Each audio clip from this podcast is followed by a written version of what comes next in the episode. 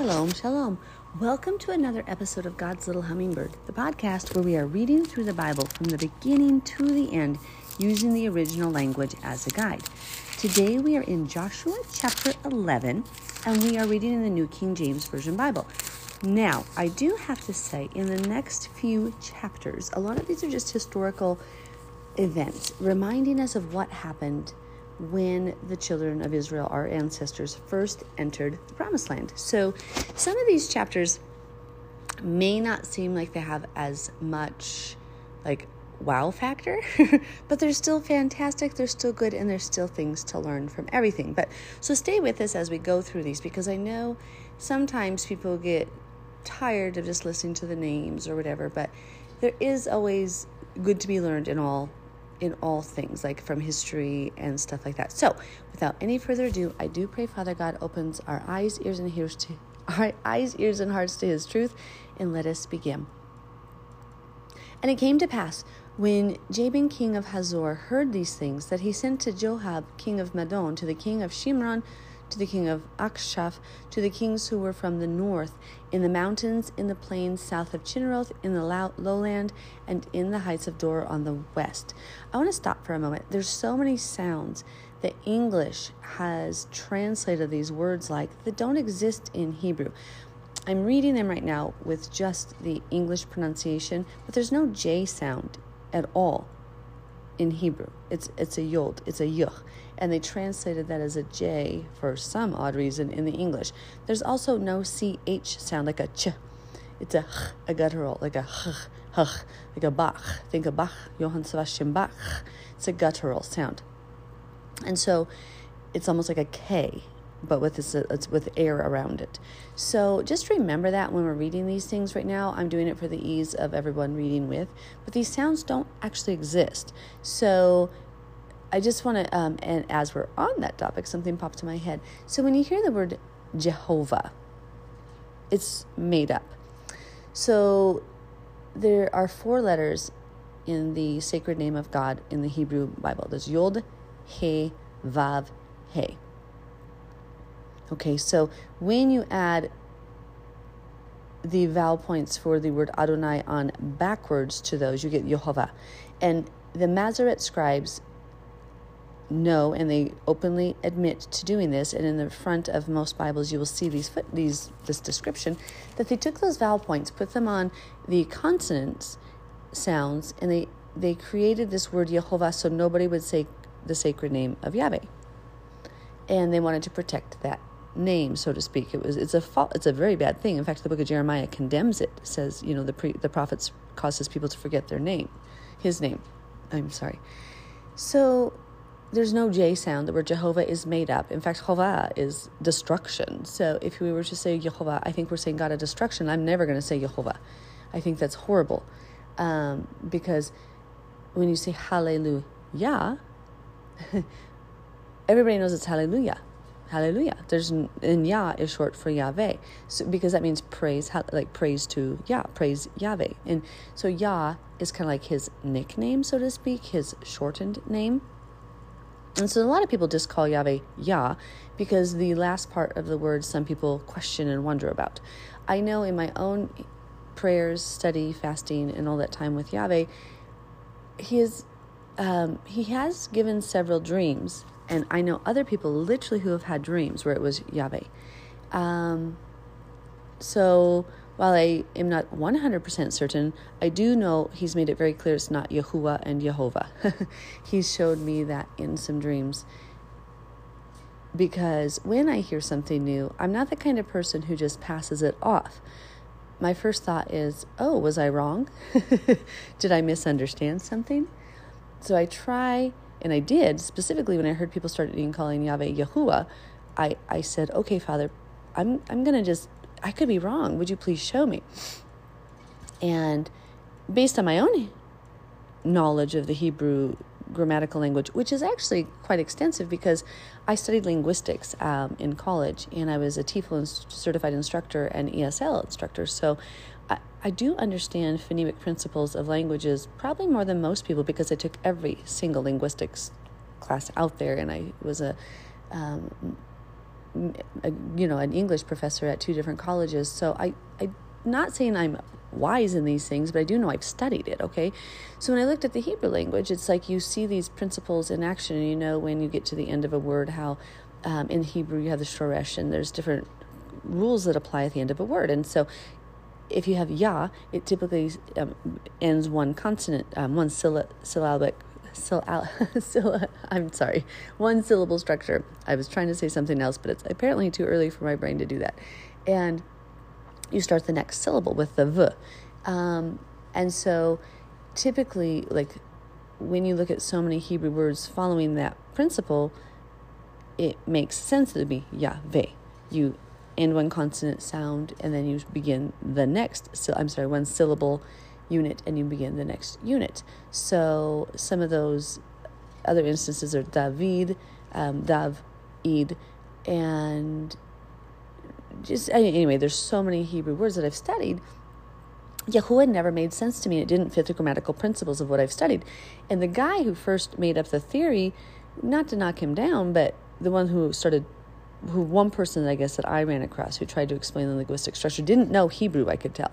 I could tell he was very lacking in his understanding of the Hebrew structure, grammatical structure, because what he was saying, it just I just from my own studies, what he was saying was incorrect. It was a perception he had from one word that he had seen or something, and, and anyway, it didn't it didn't fit. So just make sure when we're reading these names, you know that this is not how they sound in Hebrew. There are so many things you can start studying into when you look at the names. Go and ask Yahweh himself what his name is. Don't go to man. Don't go to me. Don't go to somebody else. Just pray. Ask for dreams. Ask for signs. Ask for visions. Ask for him to speak in your ear. So, those are, I guess, a really long side point off of this thing. Just that some of these names are not what you would actually hear if you were in Israel or if we were speaking the Hebrew language. Okay, I don't remember if I read verse 3, so I'm going to do that again. To the Canaanites in the east and in the west, the Amorite, the Hittite, the Perizzite, the Jebusite in the mountains, and the Hivite below Hermon in the land of Mizpah. Okay, so this is Jabin Yavin, king of Hazor. He heard these things, and he's getting all these kings together to fight against Joshua. Verse 4 So they went out, they and all their armies with them, as many people as the sand that is on the seashore in multitude, with very many horses and chariots. Do you see how Hebrew and the writers always paint metaphoric pictures. I want you to keep that in mind because so many people misunderstand Yeshua, Jesus' parables in the New Testament, and and twist words out of scripture out of context, trying to say he did away with the law. Of course, he did not do away with the law. He couldn't be the Messiah then. One of the prophecies of the Messiah is that he would come and teach the coastlands his laws in Isaiah. So, um, and so as we read these, remember, like, of course, they weren't truly like the sand on the seashore, but he was just saying, using this to paint the picture like we would in um, poetry, which I used to publish poetry. It's it's it's a plentitude, it's a multitude of people, a lot of people. Verse 5 And when all these kings had met together, they came and camped together at the waters of Merom to fight against Israel. But Yahweh said to Joshua, Do not be afraid because of them, for tomorrow about this time I will deliver all of them slain before Israel. You shall hamstring their horses and burn their chariots with fire. Wow. This is a huge multitude, right? He's calling them this, the, the sand of the seashore, insinuating this is a huge amount of peoples. By the way, the word sea is yamim, and I absolutely love that word. So if you just want to know a, cute, a few little Hebrew words here, since there's not, I don't know. I feel like there's not as much story in this one, not as much prophecy, so sometimes it's good to learn. So the word for kings is melachim, um, Malak is Hebrew, Melech, um, depending on how you put the vowel points on for that situation. So the Melech Israel, Melech, king, Melachim, plural kings, um, and the word, like I said, the seashore, the, the sea, the sea is Yamim, one of my favorite words. I don't even know why, but I just do. Anyway, I love it right here where he says, Don't be afraid. Yahweh's like, God, don't be afraid. I'm going to deliver them slain. So in your battles, Be afraid if you're against Yahweh, okay? But if you're doing His will, don't be afraid because if He let you be killed, like He did the prophets at the hand of Jezebel or other bad figures in history, in history, then you're still in His hands. There's nothing to fear. Don't be afraid. You were in His hands. It was His plan. He already owned your soul. He's already provided for your soul. Don't be afraid. If there's a if there's a huge mountain that seems insurmountable in front of you and if it's his will that you pass over that mountain, he will make a way. Don't be afraid. Because he literally says right here, I will deliver all of them slaves. So who is the one who fights for us? It's him. So the only place to be afraid of is if you're against him. Don't be don't stand in his way. Don't stand in his way. Which is what he specifically told me 20 some years ago. He said, Get out of my way, don't vote. He goes, I'm judging this country. Don't vote. You're not a part of this political system. You're an Israelite. Get out of my way. Ooh, I mean, it hit me kind of hard that day. Coming from a very conservative, patriotic family, I learned a huge lesson that day. And I no longer say Pledge of Allegiance to the flag. For 20 some years, I haven't, because my allegiance is to Yahweh. Huge turning point there. But I don't have to be afraid. If Yahweh's told me to do something, there may be attacks, there may be the enemy may fight, but ultimately I can't be afraid. It's Yahweh who is in control. Okay, so we just have to remember that. We have to remember that. So Joshua and all the people of war with him came against them suddenly by the waters of Merom, and they attacked them. And Yahweh delivered them into the hand of Israel, who defeated them and chased them to greater Sidon, to the brook Mis- to the valley of Mizpah eastward. They attacked them until they left none of them remaining. I want to point out here Yahweh delivered them into the hand of Israel. If Yahweh doesn't give you something, it is not yours to have.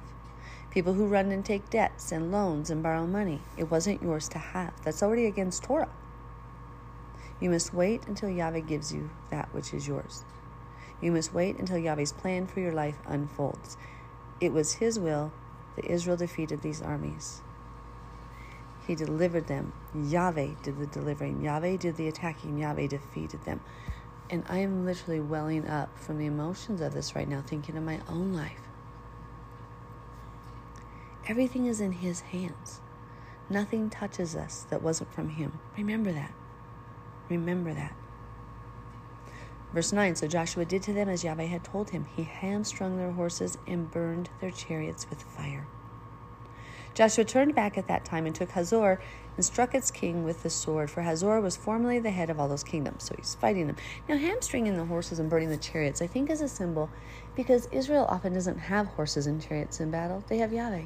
And horses and chariots, always in your dreams, will symbolize pride and your own strength.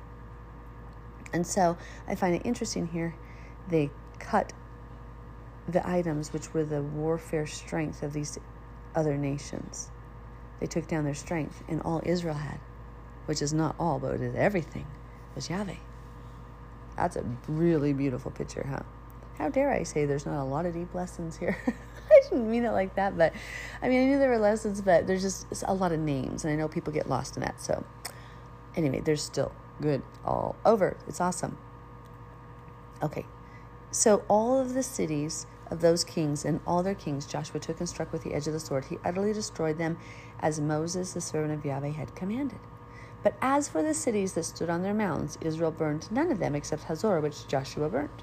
And all the spoil of these cities and the livestock the children of Israel took as booty for themselves, but they struck every man with the edge of the sword until they had destroyed them, and they left none breathing. So this is what Yahweh obviously had commanded them, and they could do this.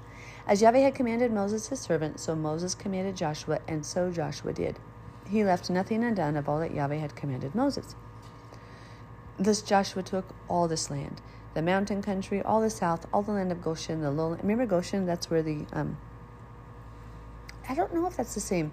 Actually, I don't think it is the same Goshen that Israel lived in. Sorry, the name just popped in my head. I'm having a random thought, but it's not the same Goshen that was in Egypt. Interesting, it had the same name though the lowland and the, plain, the Jordan plain, the mountains of Israel and its lowlands, from Mount Halak and the ascent to Seir, even as far as Baal Gad in the valley of Lebanon, below Mount Hermon. He captured all their kings and struck them down and killed them. Joshua made war a long time with all those kings. There was not a city that made peace with the children of Israel except the Hivites, the inhabitants of Gibeon. All the others they took in battle. For it was of Yahweh to harden their hearts that they should come against Israel in battle that he might utterly destroy them, and that they might receive no mercy, but that he might destroy them as Yahweh had commanded Moses. And at that time Joshua came and cut off the Anakim from the mountains, from Hebron, from Debir, from Anab, from all the mountains of Judah and from all the mountains of Israel. Joshua utterly destroyed them with their cities. None of the Anakim were left in the land of the children of Israel. They remained only in Gaza, in Gath, and in Ashdod. So the Anakim were, were um, giants. It talks about it in Genesis. So Joshua took the whole land according to all that Yahweh had said to Moses, and Joshua gave it as an inheritance to Israel according to their divisions by their tribes. Then the land rested from war. Now, I do want to point out, even though he took the land, we're going to learn later that they didn't necessarily obey Yahweh fully, and they made covenants with some of these people or did not completely eradicate them from the land, which caused a lot of problems and ensnared them in ways of idolatry and pagan practices. So I want you to think about your own life as you're entering this promised land of believing in the Father and turning your life over to Him and entering into covenant with Him into Torah, have you left in any of the wicked things which Yahweh or people that Yahweh said to destroy and not make a covenant with? Are there still little places of idolatry and wickedness in your heart and life of which you need to be purged? And I pray, of course, that Yahweh would reveal that in all of us, beginning with myself.